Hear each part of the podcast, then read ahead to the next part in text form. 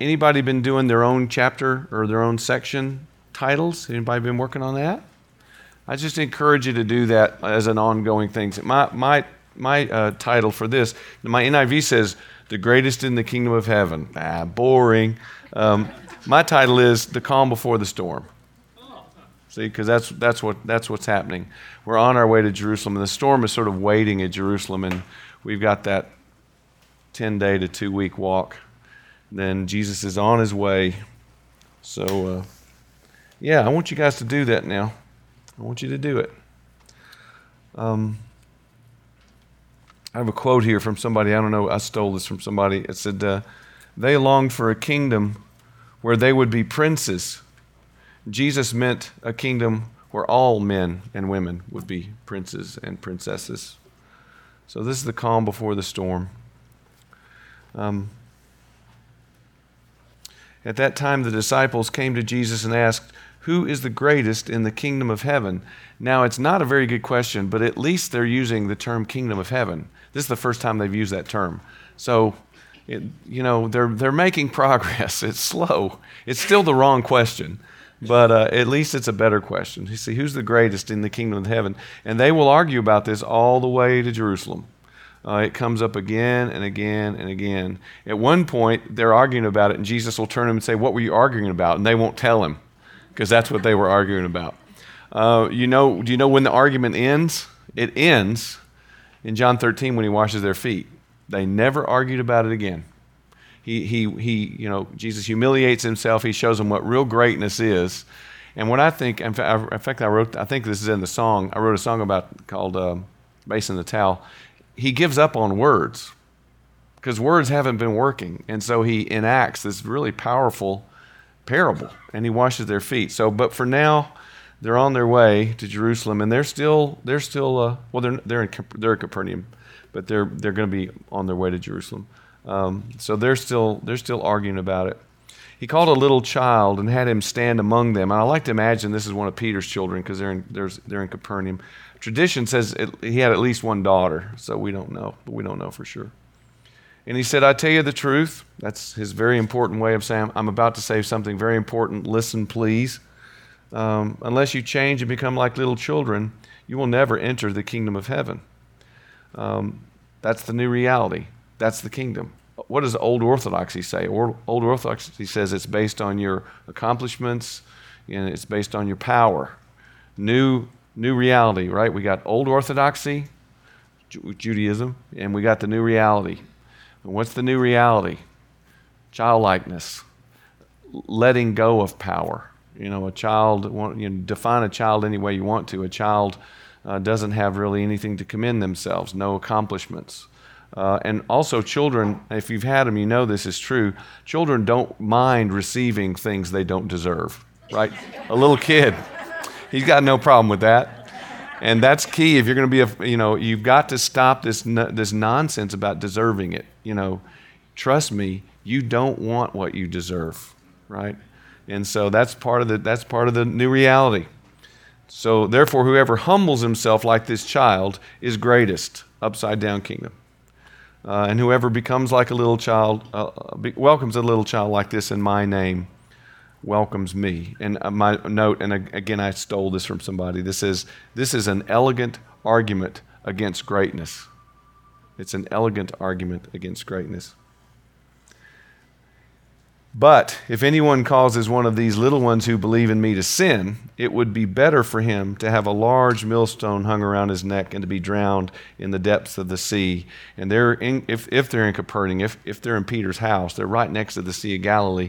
And the Romans actually did this to a group of zealots. They took them out in the middle of the lake, they tied millstones around their necks, and they threw them in. So this is a very real uh, image. Um, but what I noticed, and this, this was a new idea for me, he doesn't say what's going to happen to the people. Notice he says, it would be better. So having a millstone, he doesn't say, if you offend one of these, I'm going to tie a millstone around. No, no, no, no. He says, it would be better if that happened to you. So he's not telling you what's going to happen if you offend one of the little ones, but it's, it's worse than being thrown into the sea with a millstone tied around. So just leave that to your imagination how bad that might be. Woe to the world there's a woe, oy vey, Hebrew, Woe to the world because of these things that cause uh, people to sin. Such things must come. It's a fallen world, right? But woe to the man through whom they come. If your hand or your foot causes you to sin, cut it off and throw it away. It's better for you to enter life maimed or crippled than to have two hands or two feet and be thrown into eternal fire. And if your eye causes you to sin, gouge it out, throw it away. It's better for you to enter life with one eye than to have two eyes and be thrown into the fire of hell. Uh, and notice here, at that point, he's, he's referring to, to heaven as life. He doesn't say kingdom, he's talking about heaven. You know, it, he calls that life. See that you do not look down on one of these little ones. And I, I, I this feels like the low, one, of, one of Matthew's logia to me. I think of the catchword association as little ones, but it doesn't have to be that way. Just to my ear, this is what it sounds like. This is a low, part of this logia collection. See that you do not look down on one of these little ones, for I tell you the truth, their angels in heaven always see the face of my Father in heaven. And I've got a bunch of Old Testament references next to that. They probably have something to do with angel, angels. Verse 12 is his, his invitation to engage. What do you think? Okay, what do you think? And now he's going to tell um, uh, a parable. He hasn't told a parable since chapter 13. So here comes, uh, here comes a parable. If, if a man owns a hundred sheep, which I hear is an average size flock, if a man owns a hundred sheep and one of them wanders away, will he not leave the 99 on the hills and go to look for the one who wandered off? And if he finds it, I tell you the truth, he's happier about that one sheep than about the 99 that did not wander off. Um, in the same way, but I think this is one of those uh, rabbinic Kal Vachomer how much more? You know, I think it's the same kind of thing. It's the same sort of rabbinic argument. How much more, or in the same way, your Father in heaven is not willing that, in, uh, that any one of these little ones should be lost. The, the value is their lostness. And He's just revealing the heart of His Father. Uh, it doesn't make total sense to me to leave the 99 and go save the nine. That to me doesn't make complete sense. But to God's heart, it makes perfect sense because the, the, what the, makes the sheep valuable is its, its lostness and he's happier about the, the one who comes back, or the one that he retrieves, than the 99 that didn't ever stray. Of course, all of us have strayed, so. Um, um, and again, see that this feels a little disjointed to me. Uh, that's why I think this we may be in the, the logia uh, section. This is his last block of, of, of, teaching, isn't it? Isn't this four? No, is this five? Um, I think this is five. Um, my note says hardness of heart will be an underlying theme in the following chapters. Um, the, the, ultimate objective is restoration, uh, but stubborn uh, disbelieving is a reality. Um, he's going to talk about this church, basically church church discipline. But hardness of heart is the theme that holds all these things together. If your brother sins against you, go and show him his fault just between the two of you. Did you know in Judaism it's a, it's a sin to publicly embarrass somebody? I didn't know that. I don't have a reference for it, but I read that in one of the commentaries. If he listens to you, you've won your brother over. Winning your brother over, restoration is always the point of discipline. Always. Even the final point of discipline, when you ask people not to come back, the hope is still restoration. Restoration is always the point. If he listens to you, you've won your brother over. But if he, if he will not listen, take one or two others along, so that every matter may be established in the testimony of two witnesses. That's Deuteronomy. If he refuses to listen, then tell it to the gathering. That's that word ecclesia again. And um, I actually just, when I was preparing for today, I saw another article with, with a fairly forceful uh, argument to say ecclesia is really, church is not really a good translation for ecclesia gathering is a good is a good uh, a good uh, translation. In in uh, in some documents, uh, it, ecclesia is, is used for a synagogue. So I'm not saying it doesn't apply to the church, but in in Matthew's to Matthew's uh, first hearers, um, they certainly wouldn't have thought of church. They would have thought of synagogue or thought of gathering. So just know or congregation. Congregation's another another idea ecclesia is when we come together and and, and church is church is okay but gathering congregation is, is more, uh, I think, goes along with Matthew's world a little better. Um, If he refuses to listen, then take it to the church, take it to the congregation. And if he refuses to listen even to the congregation, to the church, treat him as you would a pagan or a tax collector. And that word for pagan is really the word for. Does anybody have anything different than pagan? Gentile. Gentile. That's literally what that's what the Greek is. Uh, I don't know why NIV did pagan. I tell you the truth. Whatever you bind on earth will be bound in heaven, and whatever you loose on earth will be loosed in heaven. And again, I think this has to do with it's he, he's encouraging us to loose, you know, to unlock things. So if I'll tell you the truth, whatever you bind on earth will be bound in heaven. In, in other words, that's not a good thing, right? You've give, been given the keys to the kingdom to unlock things. So the idea is that you want to loose your brother, your, you know, your brother that sinned against you, who you're trying to restore. You're trying to do everything you can do to loose him, to unlock him or her. Um, but the unfortunate, uh, unfortunately, the truth is there are, are, some people who won't listen to you or to two or three or to uh, the church when they're confronted with uh, what they've done wrong. And that's just a sad reality of it. Uh, here's another unique statement. Again, I tell you, if two of you on earth agree about anything you ask for, it will be done for you by my Father. Uh, for where two or three are gathered together in my name, there am I with them. Uh, this, this is a statement from the, uh, the sayings of the Father, uh, the sayings of the fathers. Um, when ten people sit together and occupy themselves with the Torah, the Shekinah abides among them. So the rabbis said, well, 10 people are together, that's kind of a good thing. God's there. Jesus goes, hey, if two or three are together, I'm, I'm there. Jesus, the presence of Jesus, which is the Son of God, the presence of God is there with them. Okay, here we're going to go. I, I kind of rushed to get to this point because this is a, this is a, par- a, parable of Hesed. You know, our favorite, our favorite thing, all of our favorite theme. Some of us, some of us more favorite than others. some of us here have paid the ultimate price for Hesed. Then Peter came to Jesus and asked, Lord, how many times shall I forgive my brother when he sins against me. Now that flows together with that other statement, right? Because we're talking about restoring and bound, binding and loosing. And so Peter, you can tell that Peter's been thinking about this. But listen to listen to what his response is. Up to 7 times? Now for Peter, that's extravagant, right? He's trying to impress Jesus with how nice a person he is. So how many times? You know how many times the Talmud says you're bound to forgive somebody? 3 times. Right? So in Judaism, three times is being generous and gracious. So Peter's really up in the ante, right? Seven times. Jesus answered, I tell you, not seven times, but 70 times seven. Now, that doesn't mean, what's that, 148? That doesn't mean that, what it? 490, thank you. 400, I'm no good at math. Is that, yeah, 490 times. That, that, Jesus is not saying, okay, you, you can forgive exactly 490 times. Mo, uh, numbers in Judaism in the, in the Old Testament especially have an emotional value. So the emotional value of this is more times than you can imagine. I mean, that's if you know if you're going to do a paraphrase. So yeah, uh, seven times, uh, uh, seventy times seven is yeah more than you can possibly imagine. And Jesus is going to now he's going to construct a parable based on this on the emotionality of numbers. This is so cool, y'all.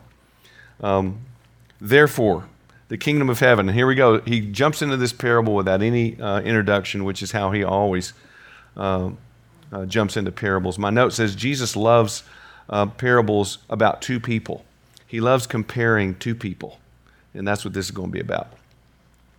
Uh, Therefore, the kingdom of heaven is like a king who wanted to settle accounts with his servants.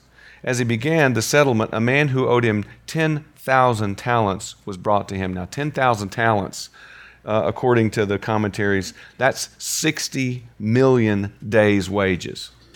That's more than you can, you know, it's more than you and I can imagine, and it's more than this guy could ever pay back, right? Right? So when Jesus says this is his, uh, this is analogous to 70 times 7. So this guy owns, owes more. Um,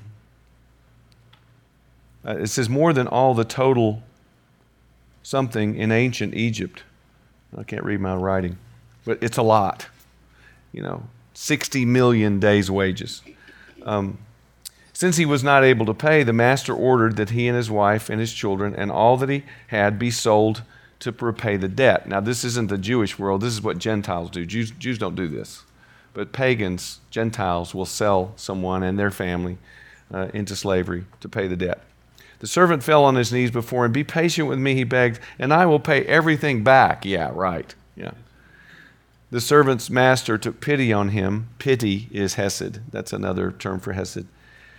The, the servant's master had, had uh, exercised hesed and canceled the debt and let him go. Okay, when the person from whom I have a right to expect nothing gives me everything. Not a second chance. I mean, he was asking for a second chance, right?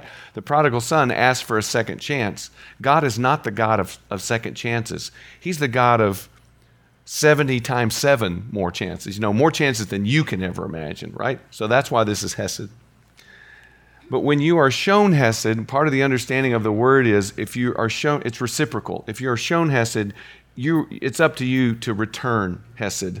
And, and this, this uh, parable teaches that, that aspect of the word. You know, if someone shows you Hesed and then you don't show it back, you're, you know, you're a, I can't even say what you are, you're a bad person. You're a very bad person. So, but when that servant went out, he found one of his fellow servants who owed him a hundred denarii. A denarii is a day's wage, so that's a hundred days' work. So we got one debt of 60 million days' work and one debt of, debt of 100 days' work. He grabbed him and began to choke him. Pay back what you owe me, he demanded.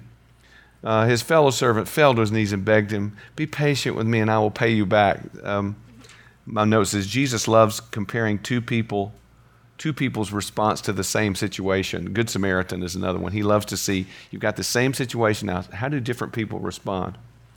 But he refused. Instead, he went off and had the man thrown in prison until he could pay the debt. So he is not reciprocating. When the other servants saw what had happened, they were greatly distressed, and they went and told their master everything that had happened. Then the master called the servant in. You wicked servant, he said, I canceled all that debt of yours because you begged me.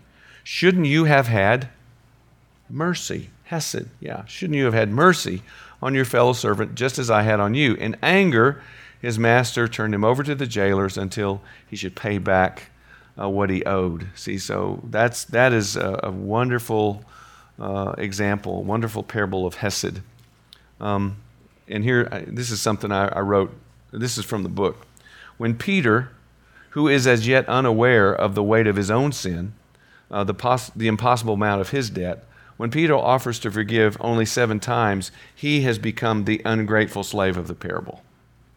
That makes sense? Yeah. When Peter, okay, so this is all linked to Peter's, wow, can I, should I forgive seven times? You know, like my mother would say, every day I heard my mother say, don't break your arm patting yourself on the back. So, Peter, don't break your arm patting yourself on the back. When Peter, who is as yet unaware of the weight of his sin, um, the impossible amount of his debt, when Peter offers to forgive only seven times, he's become the ungrateful slave of the parable. So when, when Peter hears Jesus tell this parable, what do you think Peter's going to do? He's going to realize that seven was, was not a good number. that maybe 70 times seven is, you know, more in, in line. Um, yeah. This is how the, did I get to the end of that? Yeah, yeah. This is how the, the Heavenly Father will treat each of you unless you forgive your brother from your heart. That ties together the whole section with uh, church with, with discipline and and uh, and forgiveness. When Jesus had finished all these sayings, what that? What is that? That's the formula that closes the block. So that's four. That's the end of four, not the end of five. So we got one more block of teaching to come.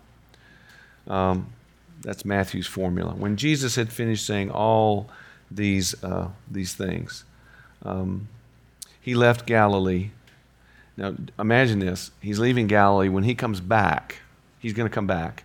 He'll be resurrected. Isn't that cool?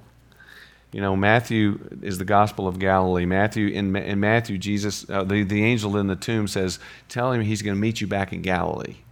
So the next time he's in Galilee, he's going to be raised from the dead. He's going to be uh, the resurrected uh, Lord. Um, So we had a section on forgiveness, and now we're going to be we're going to be drawn into this argument about divorce, and we've already talked about this some. Uh, he went into the region of Judea to the other side of the Jordan, which is where John was baptizing in the first place. Large crowds followed him, and he healed them there. So this is his last time in ministry before he gets to Jerusalem. You know, and again, it's so important to be aware of the flow of the ministry, the emotionality of this. Some Pharisees came to test him. They asked, Is it lawful for a man to divorce his wife for any and every reason? Now, so we, we know it's a test, right? So we know they're asking him a question of orthodoxy, and they're, they're not hoping, they're, they're wondering uh, if he's going to give the orthodox answer. That's the test, right? And this is a big debate amongst the rabbis, uh, I mean, the, the, the, later rabbis. Remember, Ra- uh, Matthew is in the middle of what I call the e- emerging rabbinic movement. There's no such thing now as, as an ordained rabbi. That, that's, that will come. Now, we have, we have well known teachers, mainly Shammai and Hillel, and they're referred to as princes you, you, know, even the word, what rabbi means isn't really that clear in Jesus' day. The, rab, the rab, rabbinic movement is post 70. There are rabbis, don't get me wrong, but it, there, there's no such thing as an ordained rabbi in Jesus' day. That's, that's coming. That's coming, right? So the two schools that we have are Hillel, we've talked about Hillel, and Shammai. Hillel is the good guy. We all like Hillel. He was the he was the carpenter. He was the very gentle, very sweet guy who gives people very, very uh, uh, gentle, calm answers. You know, uh, Shammai is kind of the stick in the mud, right? Nobody likes Shammai, and um, and Jesus never sides with Shammai. He always sides with Shem- with Hillel, except on divorce. This is the one place where Jesus uh, sides with uh, Shammai. Hillel said, because the, issue is this, it all boils down to this. In Deuteronomy 24, 1 through 4, uh, basically that's where the provision is made for divorce. You know, Jesus will say, Moses gave you, you know, the provision for divorce. And it all hinges on one word. And, and the, the word is, uh, it's, it's translated different ways. And it's only in terms of what the wife does. It's very, you know, biased towards, towards the men. Um, it, the question is if, if, if the woman does something, and I can't think of the word, um, begins with an R. Do I have to look up? You're going to make me look up Deuteronomy 24. Um, um, if the woman does something, with somebody looking, I can hear the pages turning. This is what happens after a week long, a week of teaching reprehensible. Maybe that's the word. Can you see it? If, if she does something indecent. Okay, there we go. Now we're getting there. Yeah, it's it's. It, but it, you see, it's just the woman. Right, right. Okay, but there's a there's an R word that I'm looking for that I can't think of. Hmm. Oh. Deuteronomy 24, 1 through 4. Yeah. So anyway, so it all it all turns on what is indecent or what is whatever the, the, other word I can't think of that's a much better word um, that begins with an R. Just write that down. Uh, so the question is, how do you define that?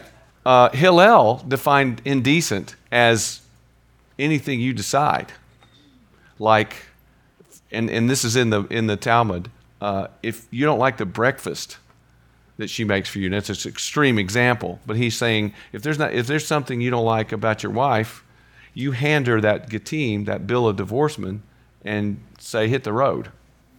That's Hillel, which is a little out of character. Shammai is the one that said, only for marital unfaithfulness, indecent. See, it all t- t- t- uh, hangs on how you define that word. Shammai says, no, that's only for uh, adultery. That's only for marital unfaithfulness, right? Okay? And so Jesus sides with, with uh, Shammai when it comes uh, to that. My note here says, later rabbis declared that when, when adultery is committed in a marriage, the rabbis decreed that you had to get a divorce.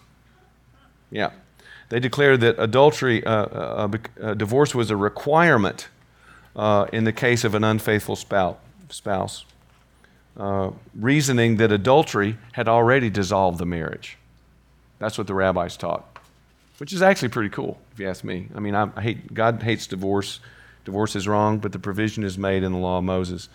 Yeah, but interesting, when, when they ask him about divorce, Jesus doesn't talk about divorce. He talks about what marriage is.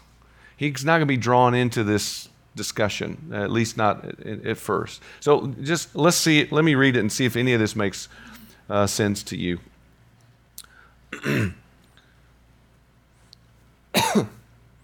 um, yeah, is it lawful for a man to divorce his wife for any and every reason? See, that, that's Hillel.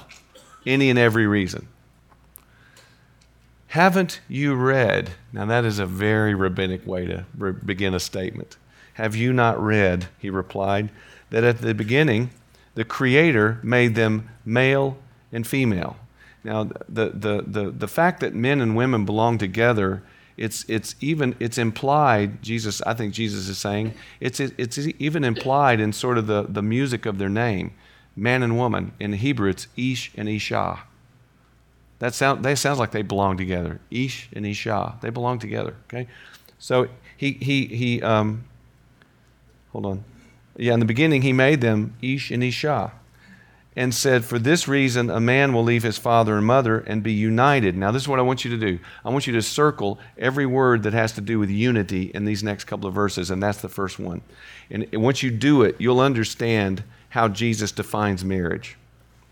Okay? For this reason, a man will leave his father and mother and be united to his wife. The two will become one flesh, so they are no longer two, but one. Therefore, what the Lord has joined together, let man not separate. How does Jesus define uh, marriage? It's oneness. It's this oneness that God creates, pure and simple. Okay? Uh, why then, they asked, did Moses command that a man give his wife uh, a, a, certificate of divorce and send her away? And this, this is very, again, this is a very rabbinic um, argument they're having.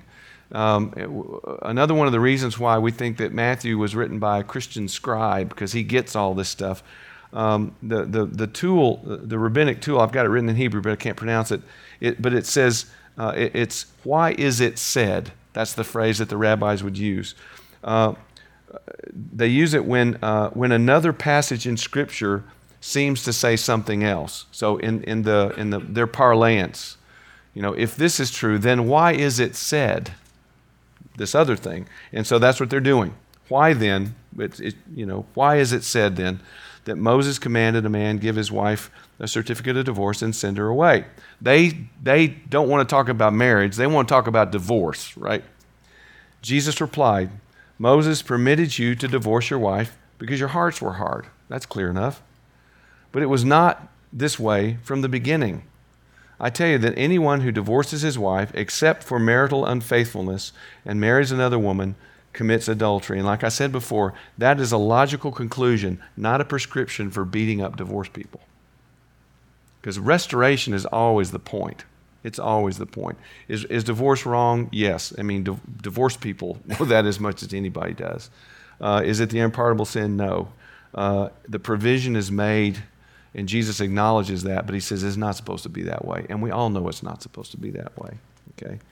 Um, the disciples said to, said to them, oh, well, well, well, let me say this first. When Jesus says this, it's, it sounds unpo- impossible, right? The disciples go, yikes, if that's what marriage is all about, then maybe we shouldn't get married. Okay? Maybe it shouldn't get married. I tell you that anyone who divorces his wife except for marital unfaithfulness and marries another woman commits adultery. Why is it adultery? Because the original marriage was never really dissolved. Why? Because God did it. Because they made them one. Man can do what you can stand on your head. Man can do whatever he wants to do.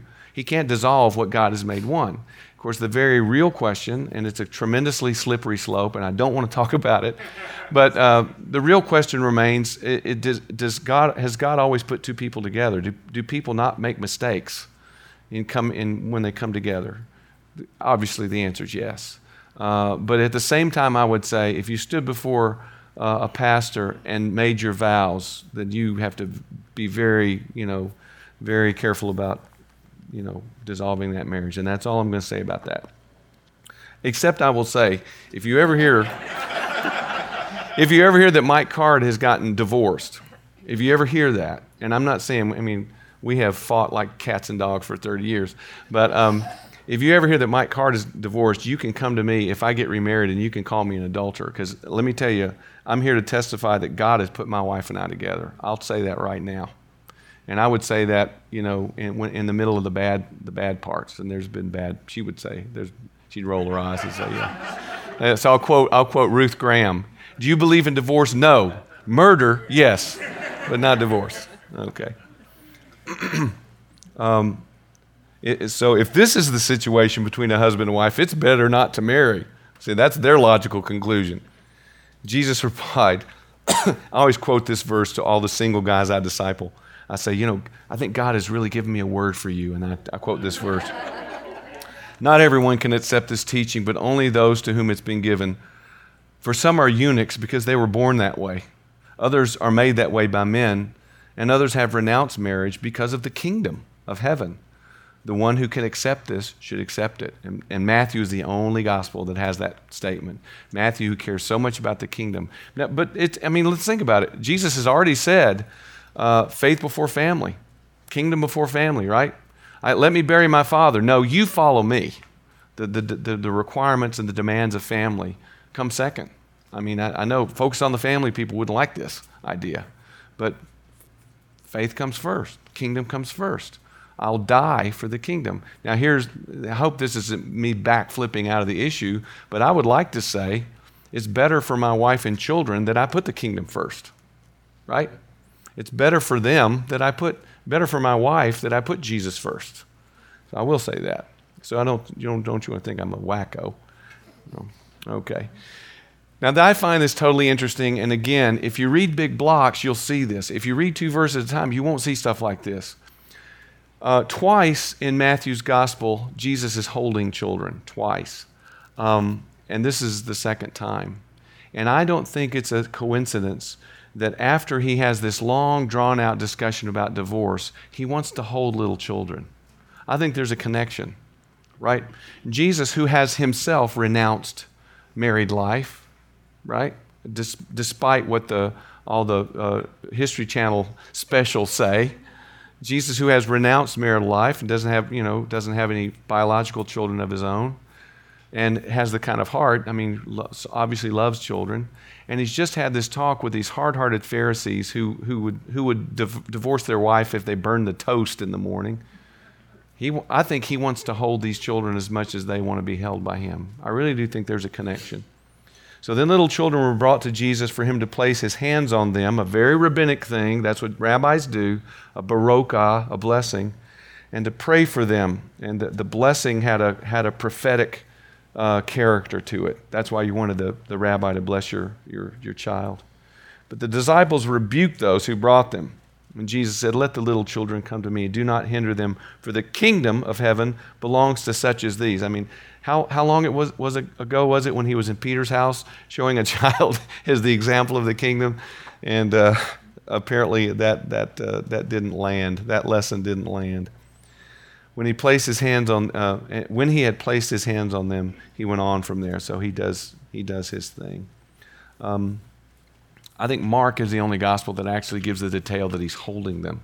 He picks them up in his arms and he holds them, which he doesn't have to do. All he has to do is put his hands on them.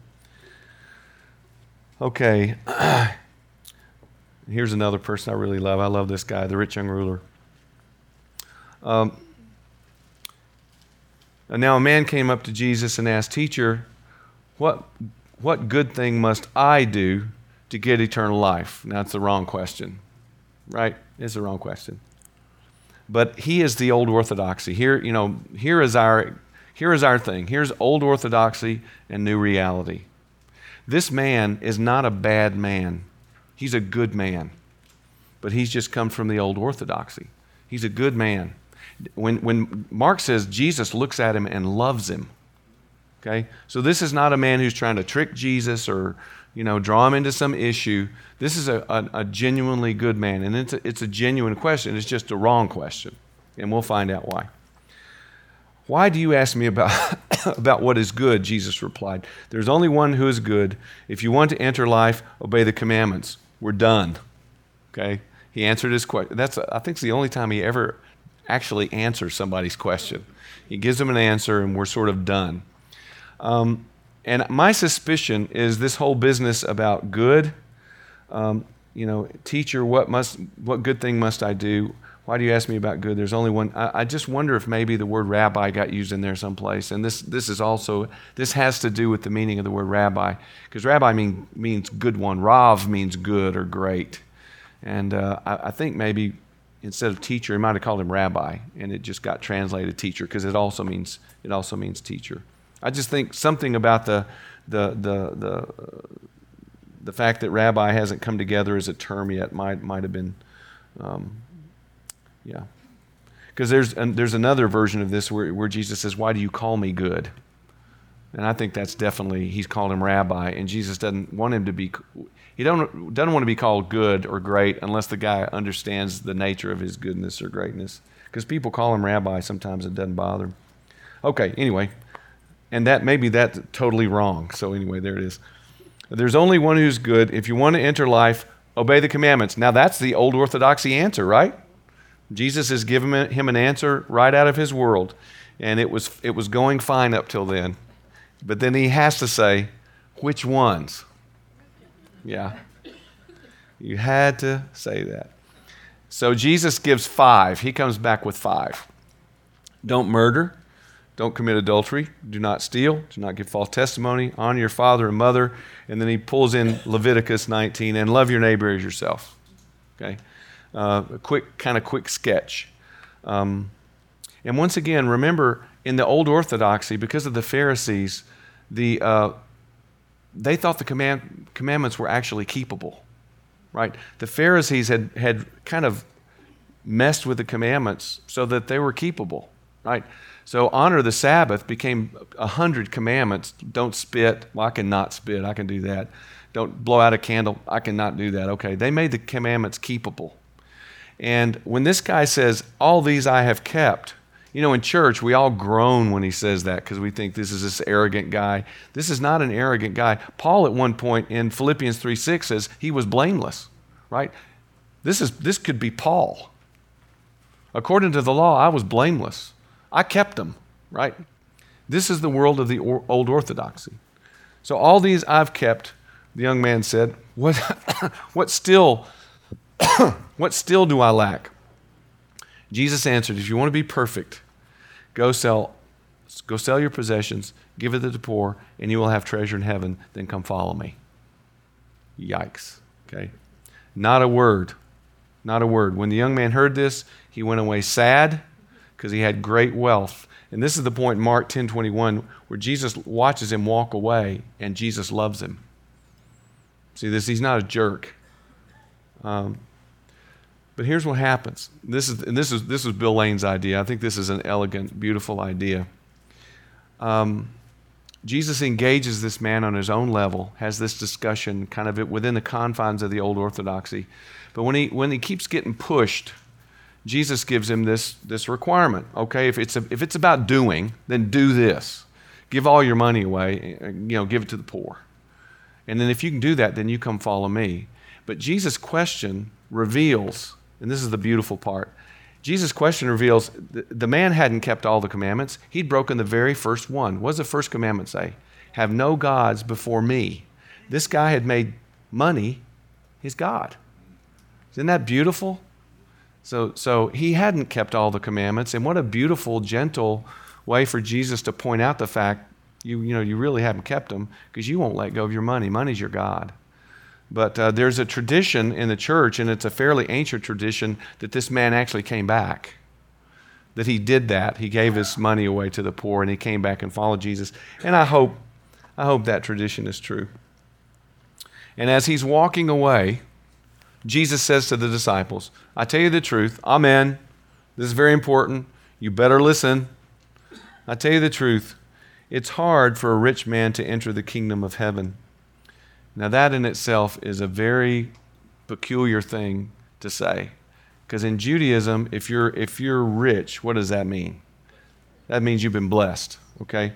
So for Jesus to say it's, it's really hard for people who have obviously been blessed by God because they're rich. Now, if you're sick, what does that mean? That you're, God's cursed you, that you've sinned. right? That's the value system that's based on the, the equation of the Torah. If you're good, God will bless you. If you're bad, God will punish you. That's the, that's the logical conclusion based on Torah for, for people who didn't understand that the Torah was the beginning of a journey towards intimacy, right?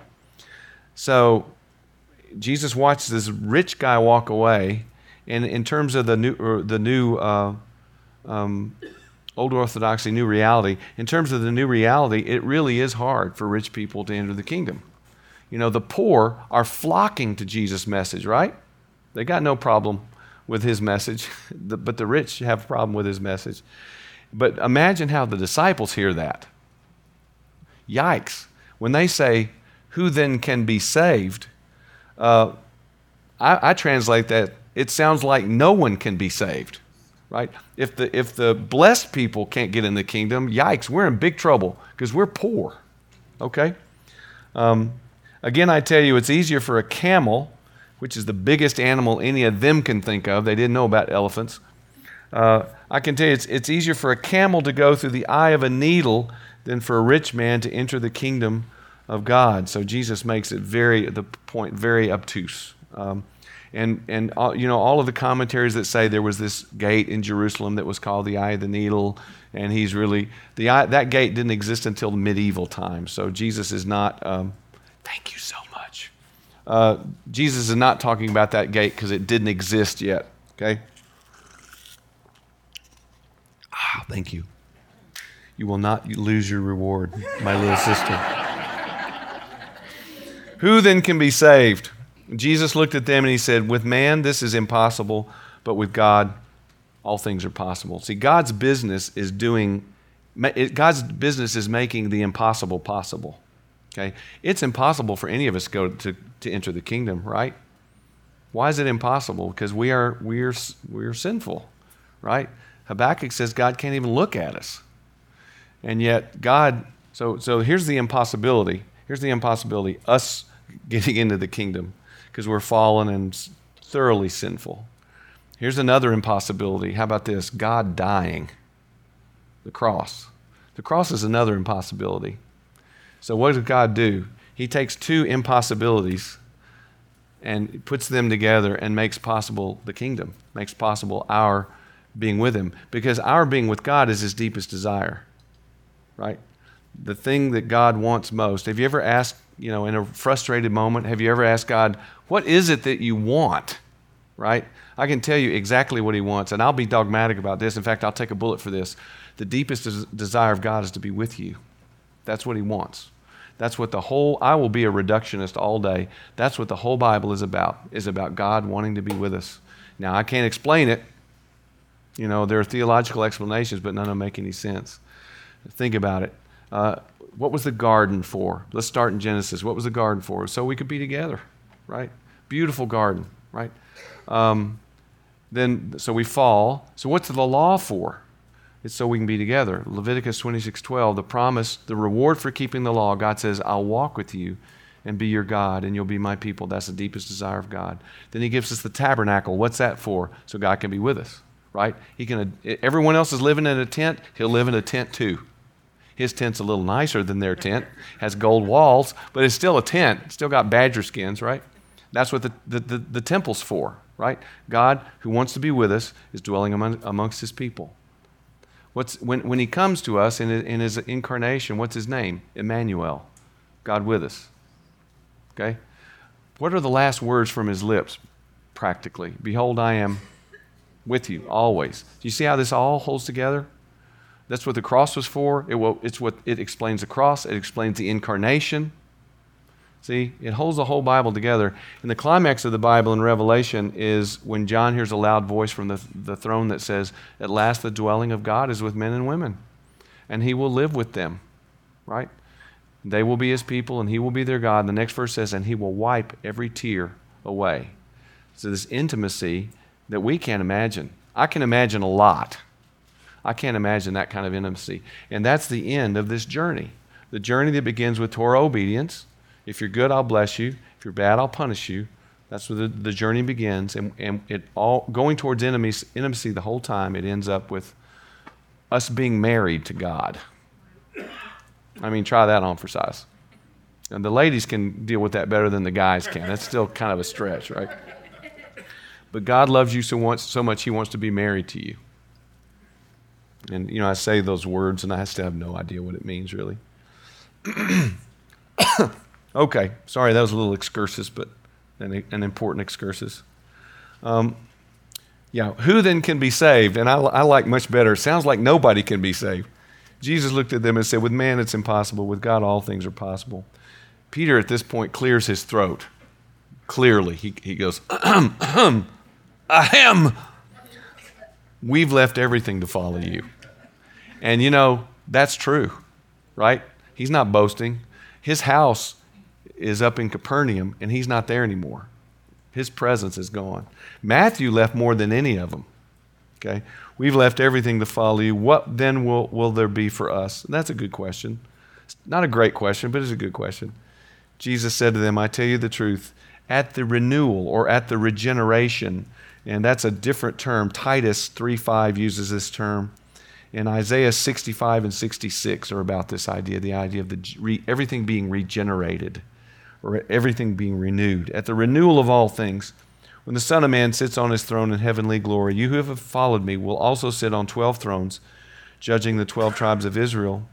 And everyone who has left houses or brothers or sisters or father or mother or child or fields for my sake will receive a hundred times as much and will inherit eternal life. But many who are first will be last, and many who are last will be first. And that, that is actually the, the, the uh, statement that opened this block. That's Matthew's bookends. Um, that, that introduced the statement about the, the parable about the workers, right? That's what that was about, that the first are last and the last. So that theme has kind of been going through uh, this, whole, uh, this whole passage. We got time? Okay, let's push on. Because here's another parable of Hesed. I will put it to you that most of Jesus' parables are trying to teach Hesed. Prodigal son, workers in the vineyard, you know, the one we, the, the one we just saw, uh, Good Samaritan. Most of them are about Hesed. Okay? Um, and this is a unique parable. This is only in Matthew. I'm just. Okay, my note says once again a story of disparate wages and how two people respond to the same situation. That, that just seemed to be, attract his mind. He likes giving a situation and seeing how two people respond. That's, that's just part of his mind. The kingdom of heaven is like a landowner who went out early in the morning to hire men to work in his vineyard. Now, this is an image that the, that, um, the Galileans, Galilee is basically uh, a bunch of farms that are owned by rich people in Judea that, they, that people in Galilee work on. Okay? Um, tenant farmers. That's most of the farming in Galilee. Okay? So they, they, they get this. Okay. He agreed to pay them a denarius for the day and sent them into the vineyard. And what you need to know is the work day is from 6 in the morning till 6 at night. We're kind of gradually moving back to that, right? So you, you work from 6 in the morning till 6 at night. And so the first guys get hired at 6. Okay? The second guys get hired at 9. The next one get hired at noon. The next one get hired at 3. And the very last group, they get hired at 5. Okay? One out, they got one hour left. Okay? So that's the math. 6 to 6. So these, uh, these uh, very ambitious kind of old orthodoxy people who want to work for it, they're, they're waiting. And, and according to the De- De- Deuteronomy, you had to pay a day labor every day. I mean, that was in the law because they're so poor. They need their money every day. Okay? So he agreed to give him a denarius, uh, and he, says, Let's go. About the third hour, that's nine. About the third hour, he went out and saw others standing in the marketplace doing nothing. He told them, You also go work in my vineyard, and I will pay you whatever is right. He doesn't say a denarius. So they went. He went out again about the sixth hour, that's noon, and the ninth hour, that's three, uh, and did the same thing. About the eleventh hour, that's five, he went out and found still others standing around. He asked them, Why have you been standing here all day doing nothing? Okay, so the last group, these aren't your good these aren't good guys these are a bunch of bums okay he goes in the marketplace and there's a bunch of bums hanging and that's us we're the bums okay these are the new reality people who who to the old orthodoxy people look like bums. Okay? No offense. Why, why are you standing here all day long doing nothing? Uh, because no one's hired us they say. Okay. He said to them go also and work in my vineyard. Okay? Um, doing work. Um, yeah, that uh, the Deuteronomy twenty four fourteen. That's where the law that says you've got to pay day, the day laborer, you know, uh, his day's wages. You also go work in my vineyard. Um, when evening came, the owner of the vineyard said to his foreman, Call the workers and pay them for their wages, beginning with the last ones hired and going to the first. There's that formula. See, the first are last and the last are first. So the first uh, the last one first, the first one. Okay. The workers who were hired about the 11th hour came, and each one received a denarius. Wow, they work an hour and they get a day's wages. What does that sound like? Sounds like Hesed to me. Okay? So when those who were hired first, they expected to receive much more. We're going to cash in. This is awesome, right? but each of them received a denarius. When they received it, they began to grumble against the landowner uh, these men who, who uh, were hired last worked only one hour, they said. And you've made them equal to us who have borne the burden of the work in the heat of the day? See, they hate the fact that this guy is showing Hesed. And a lot of times when Hesed appears, there's someone who hates it. The older brother in the parable of the prodigal son, he hates that the father shows Hesed. Jonah hates that he, you know, why did he not preach to the Ninevites? He said, I knew you were going to forgive them. That's why I didn't preach to him. Okay? I knew that you were God of Hesed. I hate that about you. If you're an old orthodoxy person, you don't like it. That's I've got a Pharisee right in my house. She hates that I've forgiven my my uh, sinner, right? She hates that, and uh, and the honesty the honest thing is, you and I hate it too. You know, when we get a you know we get a uh, we want mercy when we get stopped by the cop, but when someone flashes past us, we want we're old orthodoxy people, right? When it comes to that. But he answered one of them, Friend, I am not being unfair to you. Didn't you agree to work for a denarius? Take your pay and go. Okay? I want to I want to give the man who is hired last the same as I gave you. Don't I have the right to do what I want to with my own money? Or are you envious because I'm generous?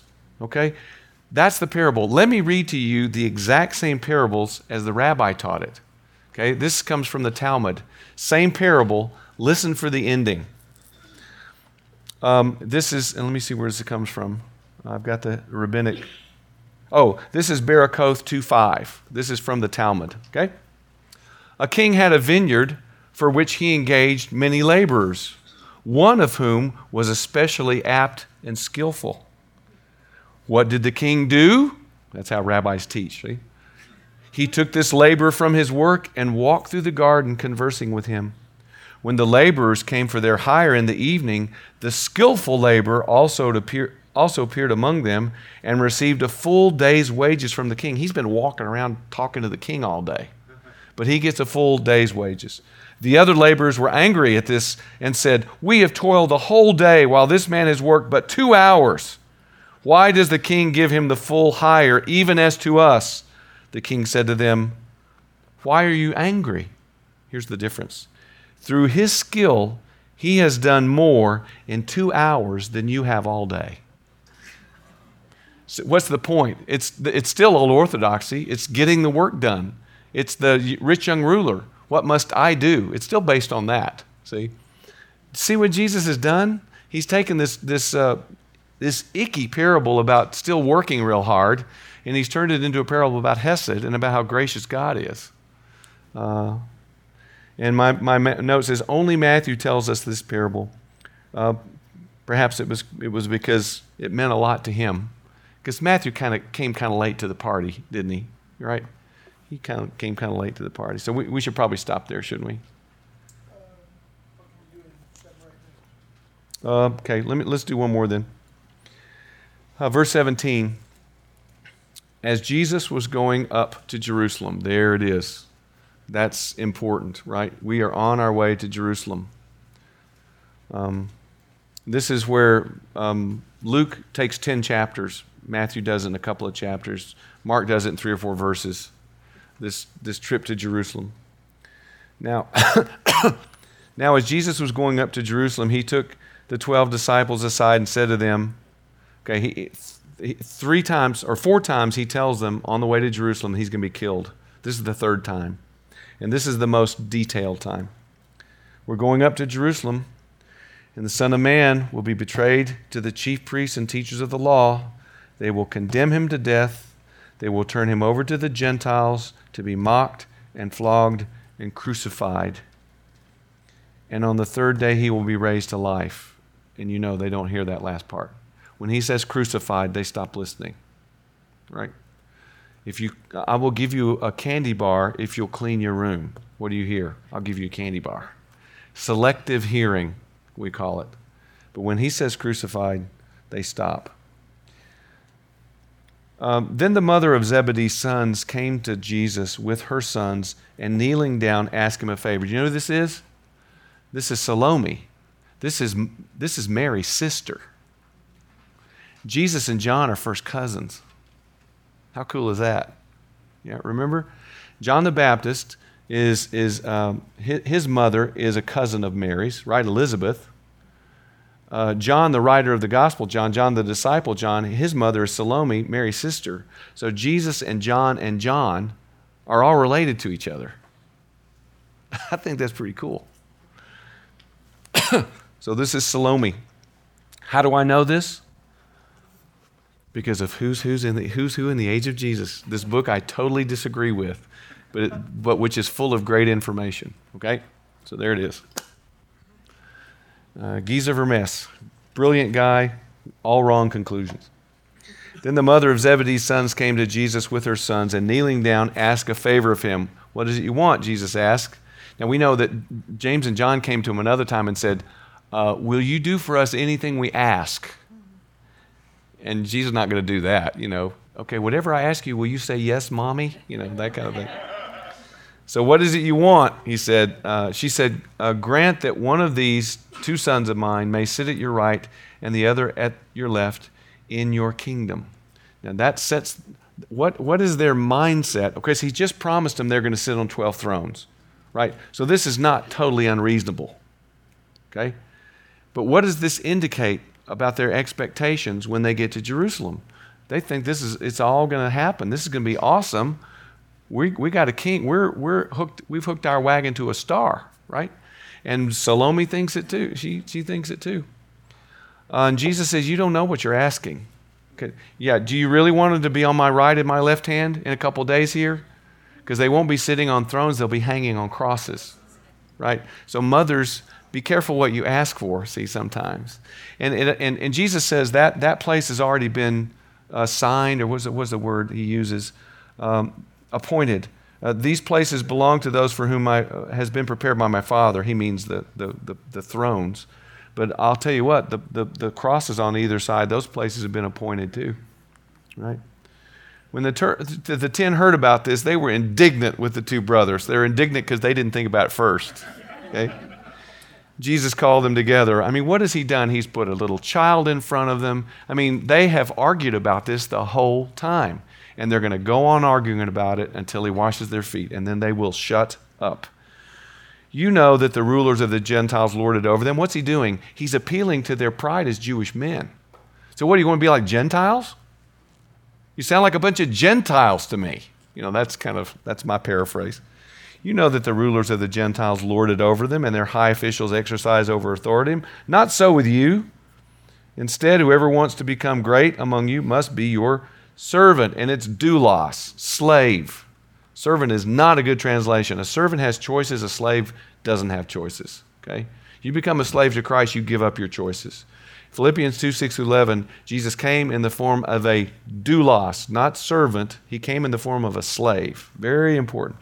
Someone has written a whole book about it that sold literally tens of copies all over uh, Franklin. and who, whoever wants to become first must be your slave. That's the, that's the motto of the kingdom. You want to be first? You got to be last. If you're last, you're going to be first. It's an upside down kingdom. If you want to be wise, embrace foolishness. If you want to be mature, you become a child. Okay, if you want to be really uh, if you want to be free, you become a slave. That's the new that's the new reality. It makes no sense to the old orthodoxy, which you and I basically still think in. We think we don't but we're still all orthodoxy places. I mean, I'll tell you, you, I'm telling myself too, you have no idea of the degree to which this man has turned the world upside down. We still can hardly grasp the degree to which he's turned this world upside down. Okay? Every now and then you get it and it blows you away, but it, uh, it's incredible. so you don't know what you're asking. Uh, Jesus said to them, Can you drink the cup I'm going to drink? And that's a consistent metaphor for suffering for Jesus. Uh, we can, they answered. And you know what? James and John are the, they're the first and the last to die. They're the bookends of the disciples. James is the first one to get martyred, and John lives until he's 100 years old. So this is the first and the last, right there talking to him. We can, they answered. Jesus says to them, You will indeed drink from my cup. You're going to suffer, but to sit at my right and left hand is not for me to grant. These places belong to those for whom they've been prepared by my Father. Oh, I'm sorry. I'm, I'm, I'm, I'm uh, backtracking. Sorry. Um, uh, James, when James is martyred in Acts 12, 1 and 2, if you want to write down a reference, that's when James gets, gets killed. When the ten heard about this, they were indignant. They were uh, with the two brothers. Jesus, oh, gee, sorry, I've already read all this. Um, yeah, what are you, a bunch of Gentiles? Okay, I'm, I'm back now. Uh, not, not so with you. Yeah, I already read this. Um, and whoever wants to be first must be your slave. Just as the Son of Man did not come to, to, to be served, but to serve and give his life as a ransom. And that word for ransom is a technical word. It's the word lutron. It's the technical term for the price of a slave. Jesus refers to his death on the cross as a ransom. It's ransoming slaves. It's, it's buying you so that you're no longer a slave to the world. You're no longer a slave to sin. When we say Christos Kyrios, when we say Jesus is Lord, Kyrios means owner. When we say Jesus is Lord, we're also saying Jesus owns us. Why does he own us? Because he bought us. He bought us. Or he's about to buy us here in Matthew. Um, and to give his life, yeah, lutron, a, a ransom for the many. Uh, one more thing, and we'll be, done, we'll be done with 20. I mean, just a couple more verses. Let's do it. Uh, and okay, for Mark, this is Bartimaeus, one person. What does Matthew do to his witnesses? He always doubles his witnesses. So for Matthew, it's two blind men. Are they conflicting with each other? No, they're complementing each other. Matthew's not interested in Bartimaeus. Mark, he ramps his whole gospel up to, to meet Bartimaeus. I mean, I'll, I'll tell you, the gospel of Mark is all about Bartimaeus. He's the disciple Jesus has been looking for for three years. Matthew doesn't see it that way. He's not interested so much in these two guys. So, as Jesus and his disciples were leaving Jericho, that's the last stop before Jerusalem, okay? This means Jesus is there, right? Uh, it's 15 miles uphill from Jericho to Jerusalem. Jericho is the oldest city in the world. So they're leaving Jericho. Now, Luke is not interested in Bartimaeus at all. He's interested in Zacchaeus, right? Jesus meets Zacchaeus on the way into Jericho. On the way out, he meets Bartimaeus. So a large crowd followed him. Two blind men were sitting by the roadside, and when they heard that Jesus was going by, they shouted, uh, Lord, Son of David, have mercy on us. If you ask for mercy, now Jesus is on his way to Jerusalem. These guys aren't part of his plan, right? He's, he's resolutely set his face for the cross. Uh, he doesn't have time for these two guys. But if you ask Jesus for mercy, whether you're part of the plan or not, you're always going to get it. That's my point. Have mercy on us. Have Hesed we don't deserve it, but we want you to give it to us anyway. The crowd rebuked him and told him to be quiet. But they shouted all the louder, Lord, uh, Son of David, have mercy on us. And actually, in, in, in, in Mark's account of Bartimaeus, Bartimaeus says, Jesus, Son of David, have mercy on us. And Mar- uh, Bartimaeus is the only person in the Gospel of Mark who calls Jesus by his name. He's the only person who calls Jesus Jesus in Mark. How cool is that? It's all about Bartimaeus. Jesus stopped and called them, What do you want me to do for you? He asked Bartimaeus that too. Um, very politically incorrect, very, very uh, insensitive to ask a blind person this, obviously. Uh, Lord, they answered, We want our sight. Jesus had compassion. That's another word for Hesed. Hesed is always something you do. Hesed is a verb. Okay? Jesus had Hesed. He showed them compassion, touched their eyes. Immediately, they received their sight and followed him. And that's all Matthew does with that story. Mark does a lot more with that story. He's really interested in it. Okay, so it's time to stop. We've gone a little over time. But look, we made it to the triumphal entry, huh? Timing is of the Lord. Did you say that James's martyrdom was mentioned in Acts? Yeah. Uh, Do you, can you give me that? 12, 1 and 2. Okay, I just missed it. Yeah. Thank you. That's what my note said. I mean, I think, I think it's 12, 1 and 2, but he's, he's the first one. Moses, my brother. A couple times uh, you've said that that I think it's Peter has a lot of backing in the book of Mark. Like he, he kind of has a lot of influence. The Gospel of Mark is the Gospel of Peter. I was just wondering what what leads you to say that, or how do we know that? Uh, a, a ton of church history. Eusebius, ton of church history. Uh, two or three references where the people, they say peop, the people in the church come to Mark and they say, because the gospel period is when the, the witnesses are dying and we need to write this down. So the church comes to Mark and they say, write down Peter's testimony. And uh, Eusebius says when Peter heard about it, he didn't forbid him, but he didn't encourage it either. Peter was kind of indifferent that Mark would even write this down. That's one piece of evidence. You got a piece, also piece of evidence in 1 Peter where Peter refers to Mark as my son. So we know they're close, right? We know they're close. And uh, in the second Peter, which is really his, his uh, will, right? Peter knows he's dying when he writes second Peter. He says this uh, interesting statement. He says, uh, and after I've gone, I've done everything possible to make sure that you'll be able to remember these things. I think he's talking about what he and Mark are doing. After I'm gone, I've done everything possible to make sure you'll be able to remember these things. And so that, that's basically the, the evidence for Mark. But, but it's a very reliable tradition. And when you test that tradition, see, I'm not, I'm not just, I just don't accept tradition. You test that with Mark, man, Peter's fingerprints are all over Mark. This whole thing of believing before you see, which is so important to Peter and 1 Peter, that's, base, that's the basis of the Gospel Mark. So it's, it's, it's, a, it's a good idea. I Won't take a bullet for it. I won't take a bullet for the fact that Mark wrote Mark, because the Bible doesn't say he did. Okay? I'll take a bullet for Paul writing his letters, because the letters say, I, Paul. But I won't take a bullet for Matthew writing Matthew. It's tradition, but it's a very reliable tradition. Yeah. Do you think that the parable of the denarii and the workers is to show us that salvation is for all, whether someone worships the Lord and loves Him for 90 years or a day? Or, you know, like. well, well, salvation is or for someone everybody. Who's Oh, martyred and someone who's not, but the Yeah. kingdom of heaven is for all of us? Um, okay, let me say it this way. Um, because that's a big, you know, there's kind of this growing heresy right now that, you know, there's no hell. And at, at the end, God throws his hands up and says, I love you all too much. Everybody come into heaven. And I, I hope, I hope that's true, but there's nothing in the Bible that lets me say that.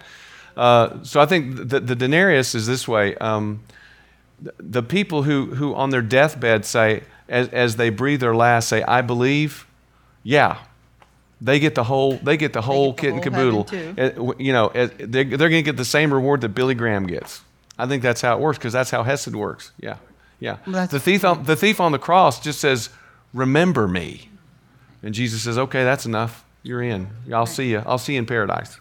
And I, I don't know, is that what he was trying to say in that parable? Or. I don't. know. Well, I would I would say what he's specifically doing in that parable is revealing what God is like. I don't think that parable is a is a state is a, is a theological statement about who gets in heaven, who doesn't. But it definitely has implications like that, that you're saying. So does it teach that? Uh, eventually, it teaches that. I think if you extrapolate what it means. But what's that parable about? It's about what a what an incredible God we have. Yeah, and the fact that there are a lot of people who who don't like the way He's incredible. Right.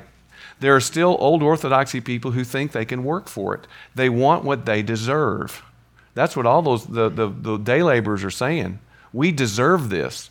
And behind that is a God who knows you don't want what you deserve. You know, let me give you what you don't deserve. See? I mean, this, that's why Hesed is such a big idea. Hesed really, for me, it's the gospel. It's a really cool way to bring all these ideas about the gospel together. Um, it's been posed to me that we believers, we take the Bible literally. Uh huh. But why is it that we don't take literally uh, 18 uh, verses 7 through 9? What does that say? I don't, I don't have my Bible. cutting your hand off Yeah. your foot or your Yeah, yeah. eye? What, what answer do I give as to why we don't take that literally? Yeah. Uh, uh, Mark Strauss has a good, a good little discussion on this. Uh, um, I, I can't reproduce it word for word. Um, uh, this is how I approach it. Um, the, the gouging the eye out and the cutting the hand off and all that stuff, that, that's hyperbole, right? So as I take it literally as a hyperbole, right? Um, that's Jesus over the top way of saying it's it's much better. You know, it's it, you, you've got to, this is what sin does to you, and it would be much better if you just cut your hand off. But of course, we know that doesn't keep you from sinning anyway. I mean, people with no hands sin. You know, people who get you know we can all gou- gouge our eyes out, and it ain't going to work. Um, we're unfixable. Cutting our hands off doesn't fix it. We all know that. But that's Jesus' way of making a point. That's why this, this whole marriage thing, I say, what I say is he's making a point. It's not a prescription that, okay, if you're divorced and you're married, you're an adulterer. That's not a prescription for that. He's making a point in a very hyperbolic way. And that's why when the disciples say, the disciples get it when they say, wow, nobody should get married. Because the way he's described sounds so over the top to them, they go, yee, you know, I can't do this. I don't want to get married. See? So I think, I think that's it. It's hyperbole. But so, so, but I'd like to say, no, I, t- I take, I try to take it literally, you know, because that's a slippery slope too. You know, I, you know, Bonhoeffer has a great. There's a great passage in the Cost of Discipleship where he takes some statement of Jesus, and then two or three ways he shows how people cancel it out and make it say the exact opposite of what Jesus says. And those are people who you know don't take it literally. Yeah. Michael, can you clarify um, chapter 19, verse 28, where it talks about the 12 thrones? Is that a literal 12 thrones? I mean, because Judas, is, Well- it, is it symbolic for the Well, 12 tribes? No, I mean, I think in Revelation we got 12 thrones, right? right? You know that, so we see those thrones in Revelation, yeah. So that, no, it's, it's 12, and that's a special number. And when Judas, you know, leaves, he gets replaced. It's and, and that's I don't know why. It's very important to me, but it's really it's really important to them that they got 12. So, but how do they? You know how they get Matthias? Mattathias, his name? They they they throw dice to get him, which I think is really cool. Uh, because the, the, the Old Testament says that God is in the casting of the lots. So it's a spiritual thing. But at what elder or deacon's meeting have you ever been at when any- anybody goes, okay, okay, you know, youth activity center, okay, here we go. Ah, you know. Huh? Oh.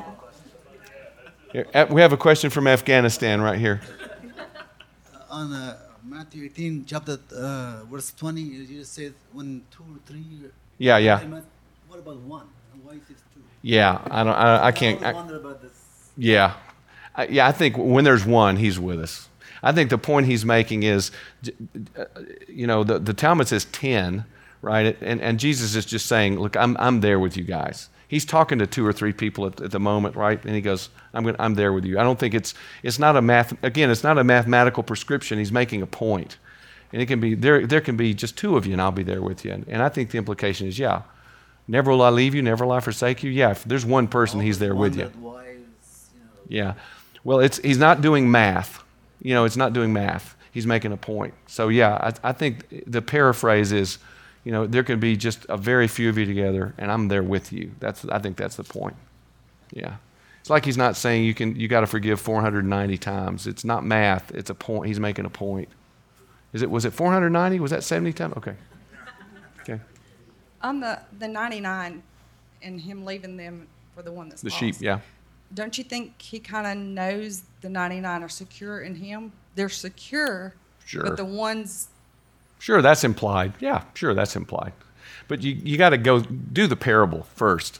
Don't immediately turn the parable into theology, right? Let the parable kind of do its thing. And, uh, and if you do that, you, you realize, wow, that's a pretty incredible shepherd. That's what you're supposed to think. You don't go, oh, well, no, he's not, not that incredible because we know about eternal security. And da, da, da." don't do that. You know, wait to do that. You know, let the parable kind of breathe and do its thing. And it, it's pretty incredible that a shepherd will do that. And you know, before before the cross was an image in in in, uh, in, Christ, in Christendom, the cross didn't become a, a, sil- a symbol until like 400. Did you know that? No, we got ichthuses and anchors, but no one, no one, it didn't occur to anybody to do a, to do a cross, right?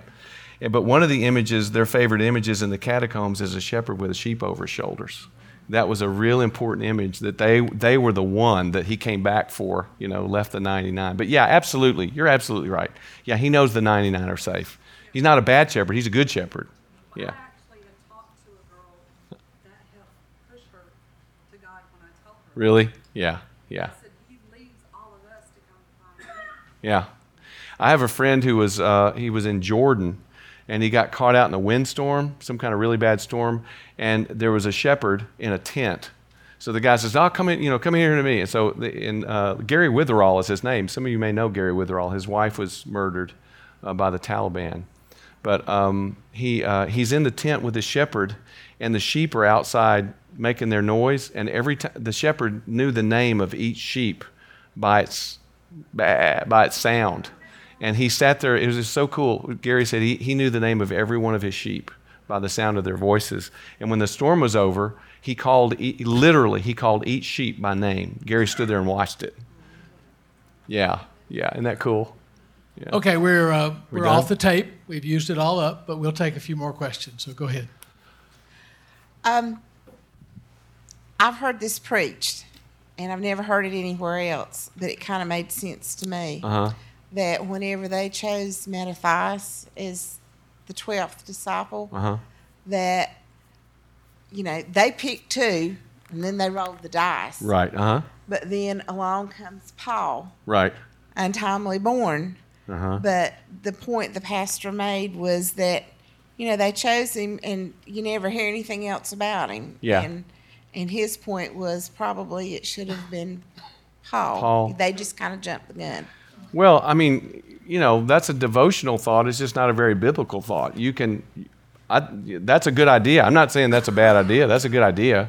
But the, the, the, the, point is, I mean, all, the whole book of Acts is how messed up everybody is, right? I, I, I, almost everything they do is wrong. And they are arguing. They, you're right, they do wrong stuff all the time. I don't think it was wrong to, to appoint they all got together and they said, We need to have another somebody to replace Judas. And they even quote a verse, right? Let another one take his place. So they've got they got their Bible stuff all together. And even to roll the dice, that wasn't being in their world, that was not being careless. So they kind of did their due diligence.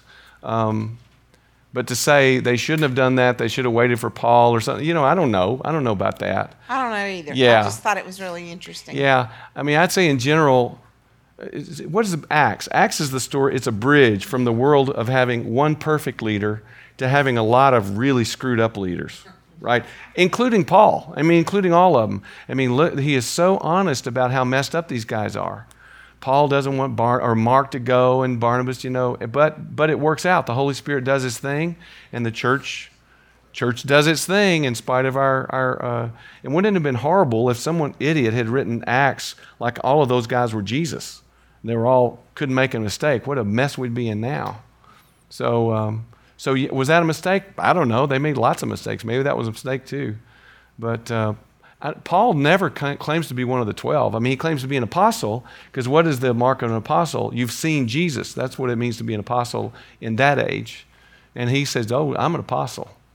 Yeah, I, I saw him.